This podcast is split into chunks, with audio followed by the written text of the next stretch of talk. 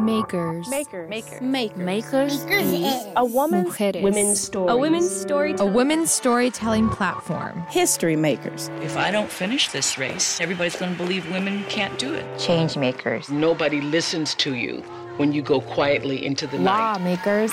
Women's rights are human rights once and for all. There is no woman in the country who we are not trying to reach. These are makers. This is Makers. Las primeras. These are makers. This is the This is the Makers Podcast. Hello, everybody, and welcome to the Makers Podcast. I'm your host, Amanda McCall, and today we're talking about women making history. If aliens landed on Earth and the first thing they saw was a school history textbook, they'd have a really warped perception of what inhabitants of our planet actually look like. Probably just a lot of white dudes in tights. So, why is that? Well, a recent study shows that even though women are over half the population, one half of human history, we're still only 15% of history textbooks. Makers wanted to test this out for ourselves, so we hit the streets of New York to find out how much people really know about women in history. Was the first computer programmer? Dr. Emmett Brown or Ada Lovelace? I'm gonna go with Dr. Emmett Brown. It's Ada Lovelace. Dr. Emmett Brown was Doc from the Back to the Future movie. Oh. It was kind of a trick question. Who was the first paleontologist to discover pterodactyl fossils? Was it Mary Anning uh-huh. or Dr. Ian Malcolm? Dr. Ian Malcolm. Nope, it was Mary Anning. Dr. Ian Malcolm was Jeff Goldblum's character from the first Jurassic Park movie. So you were kind of close, but really not at all close. so, spoiler alert, it didn't get much better than this. Pretty much everyone I spoke to didn't know who any of the women were. Overall, I'm pretty stunned by how little both men and women knew about female historical figures. All of whom were really groundbreaking women who accomplished these huge monumental firsts, and I feel like people should know at least a few of them. I also, side note, have to just mention that I'm very shocked by people's Jurassic Park ignorance. It's gonna take a while for me to process all this. The story you're about to hear is one that's probably absent from the pages of your history textbooks. It's a particularly exceptional story, not only because it was one of the first makers interviews we ever did, but also because it features a woman who accomplished a momentous history changing first when she was only 11 years old. Here's the story of Maria Pepe, Little League's first girl.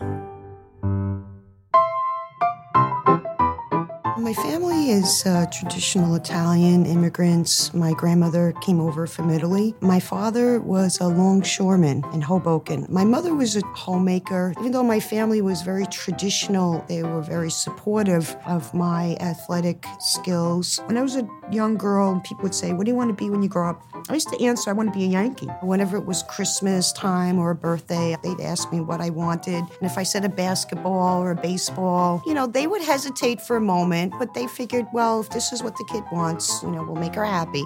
When I was growing up in Hoboken, the athletics for girls was basically non existent. You had the Girl Scouts so you had cheerleading. I would go down to play. There was a little play area, and a lot of times there were mostly boys that were congregating in the play area. They sort of started being more like brothers to me. I just started participating, playing slapball or stickball, tag football, whatever activity was occurring on a given day, I participated in and just became one of the boys.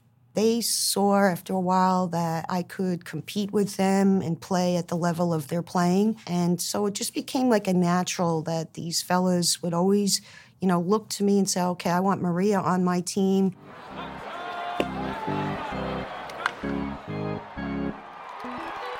My friends were actually going to the Hoboken Young Democrats Club to put their name down on the roster that they were interested in signing up for Little League tryouts. And I hesitated before I went into the club because I knew there was this rule in the back of my mind that, you know, Little League was really just for boys. However, Jimmy Farina, who was then the owner of the club. He approached me because he saw I had a glove and I had a baseball cap on, and I was with my peers. And he said to me, Do you think you may be interested in playing? And I looked up at him with big, bright eyes, and I'm like, Absolutely. You know, you think I can try out? That would be wonderful. And he said, Sure. What position do you play? And I said, I, am a pitcher, you know, and I think the team needed a couple of new pitchers. And so he let me come to the club. Maria excelled at tryouts and earned a coveted Little League uniform. On opening day of the season, Maria stood next to the town's mayor as he threw out the first ceremonial pitch. You know, I was so excited. There's something about having a baseball uniform. I think I just loved the way I felt in the uniform. I like I belonged in that uniform. I had earned it. I was starting pitcher. But not everyone realized that I was a girl because my hair was short. So you just saw a couple of small curls hanging out of my baseball cap. My teammates knew I was a girl, but it took a little while into that first game before some of the other coaches were saying, hey, wait a minute, Jimmy's got a girl on the team. Jimmy tried to argue with the coaches and say, look, Maria's just as good as the boys. They must have called some of the politicians and expressed that, you know, we're not happy that Marie is on a team and you need to somehow remove her from the league. The National Little League organization of Williamsport issued a letter declaring that the league's rules explicitly stated that, quote, girls are not eligible for Little League under any conditions and threatening to revoke the town's charter and end the season for over 100 boys if Maria continued to play. After playing in only three games, Maria was forced to turn in her Little League uniform. I remember my coach said to me, Maria, you can come to the games and keep score. Well, I have to be honest, I did that for one game. And I could not just sit there and take score because I, I wanted to be out there. That was hard. It always, somehow, it comes back. Were news people around always asking me, Don't you know girls should be at home helping do the wash and taking care of the family? Why do you want to play baseball? And the only answer I could give them was that I love playing ball. I didn't even know that I was being discriminated against, meaning the word discriminated, because it wasn't something you were taught in school. I felt it, but I didn't really know how to label it. Maria's story was picked up by several local newspapers and eventually caught the attention of the National Organization for Women, or NOW as it's known. At the time, NOW was in the middle of a campaign to pass a law guaranteeing women and girls equal opportunities in education, including sports. This law would later become known as Title IX. Just a quick side note if you've never heard of Title IX and you're a female, please Google it. Because after you read about it, I promise you, you'll want to send some kind of thank you note to the National Organization for Women. It's a pretty big deal. After reading about Maria in the newspaper, NOW reached out to Maria's parents and offered to help. I could remember when my father hung the phone up that evening, he came over to me and he tried to explain this conversation. He said, Honey, I just want you to understand that was a women's organization. They feel bad about what happened to you playing ball, and they would like to file a complaint with the New Jersey Division on Civil Rights. And I feel that they should go ahead and do that. And I was sort of excited. Is it possible that somebody would actually come to bat for me? Maria's parents gave NOW permission to file a gender discrimination lawsuit on their daughter's behalf against Little League to allow girls to play. Every day, Maria would come home and ask if the suit was settled yet. She was itching to get back in her uniform and get out on the field again. Once they filed the complaint, then there had to be all these court hearings. They continued for a two year period, roughly. They had psychologists testifying whether girls, you know, are mentally equipped to play ball with boys. They had physical doctors testifying about the strength of girls' bones between the ages of 8 and 12 compared to boys. I thought everyone was missing the whole point. The main issue of the case that I did understand is that Little League uses public lands and public grounds. And under the law, you cannot discriminate against an individual because you're using public lands and public grounds. Maria spent nearly two years in the courtroom fighting for her right to play ball. After the New Jersey court ruled in Maria's favor, girls throughout the country started filing similar lawsuits against Little League. Rather than fight these mounting discrimination lawsuits, the National Little League office decided to change the regulations throughout the United States.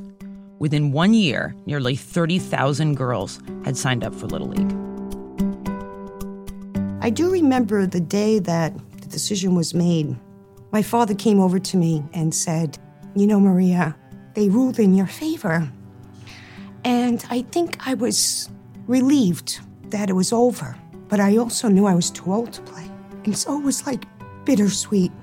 But I remember my father looking down at me and saying, You know, Maria, you opened the doors for all the girls that have come after you. Little League never issued an official apology to Maria, and she'd had no personal contact with them at all. So it was quite a shock to her when she received a phone call from them 30 years later asking Maria to throw out the ceremonial first pitch at the 2004 Little League Baseball World Series in Williamsport. I remember them asking, Would you mind going down?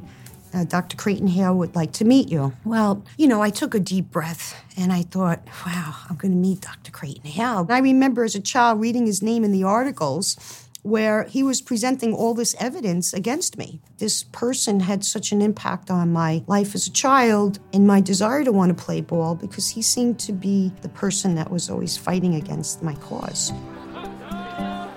When I did get to the field, I was accompanied by some of my family members.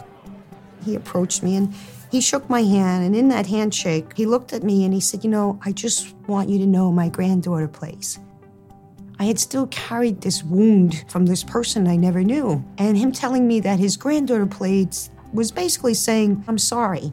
It was really worth the struggle because it had such a positive outcome for other girls. In the 40 years since Maria won her case, over 10 million girls have participated in Little League.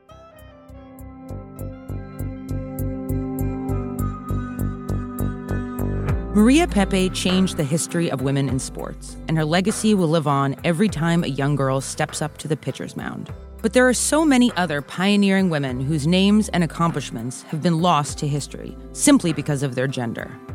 Gloria Steinem has dedicated her life to uncovering and celebrating these stories. And for this and many other reasons, I would like to ask her about 600,000 questions.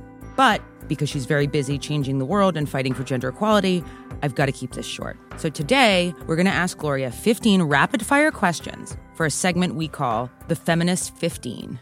Okay, here we go, Gloria. What is the best word to describe you? Helpful. What's a language that you wish you could speak? Spanish. Everyone in this country should speak Spanish. What's the last book you read and a book that you'd suggest to our listeners? Exterminate All the Brutes, the great answer to European only history. Favorite room in your entire house? My living room, in which I almost never sit because I'm always at my desk. What's something that makes you hopeful these days? Women. What's something that pisses you off? Organized religions, plural. If you could have dinner with any female historical figure, who would it be? I don't think she has a name because we don't study history when women were equal. What's your cell phone background right now? It is actually, I'm not kidding, a tree in a goddess grove on Jeju Island. What would you say is the biggest misconception about you? That I'm humorless. What's something you're afraid of? Heights. Complete the following sentence. A woman's place is in the is in the realization of her talents and her dreams. Gloria, what's your biggest vice? Sugar.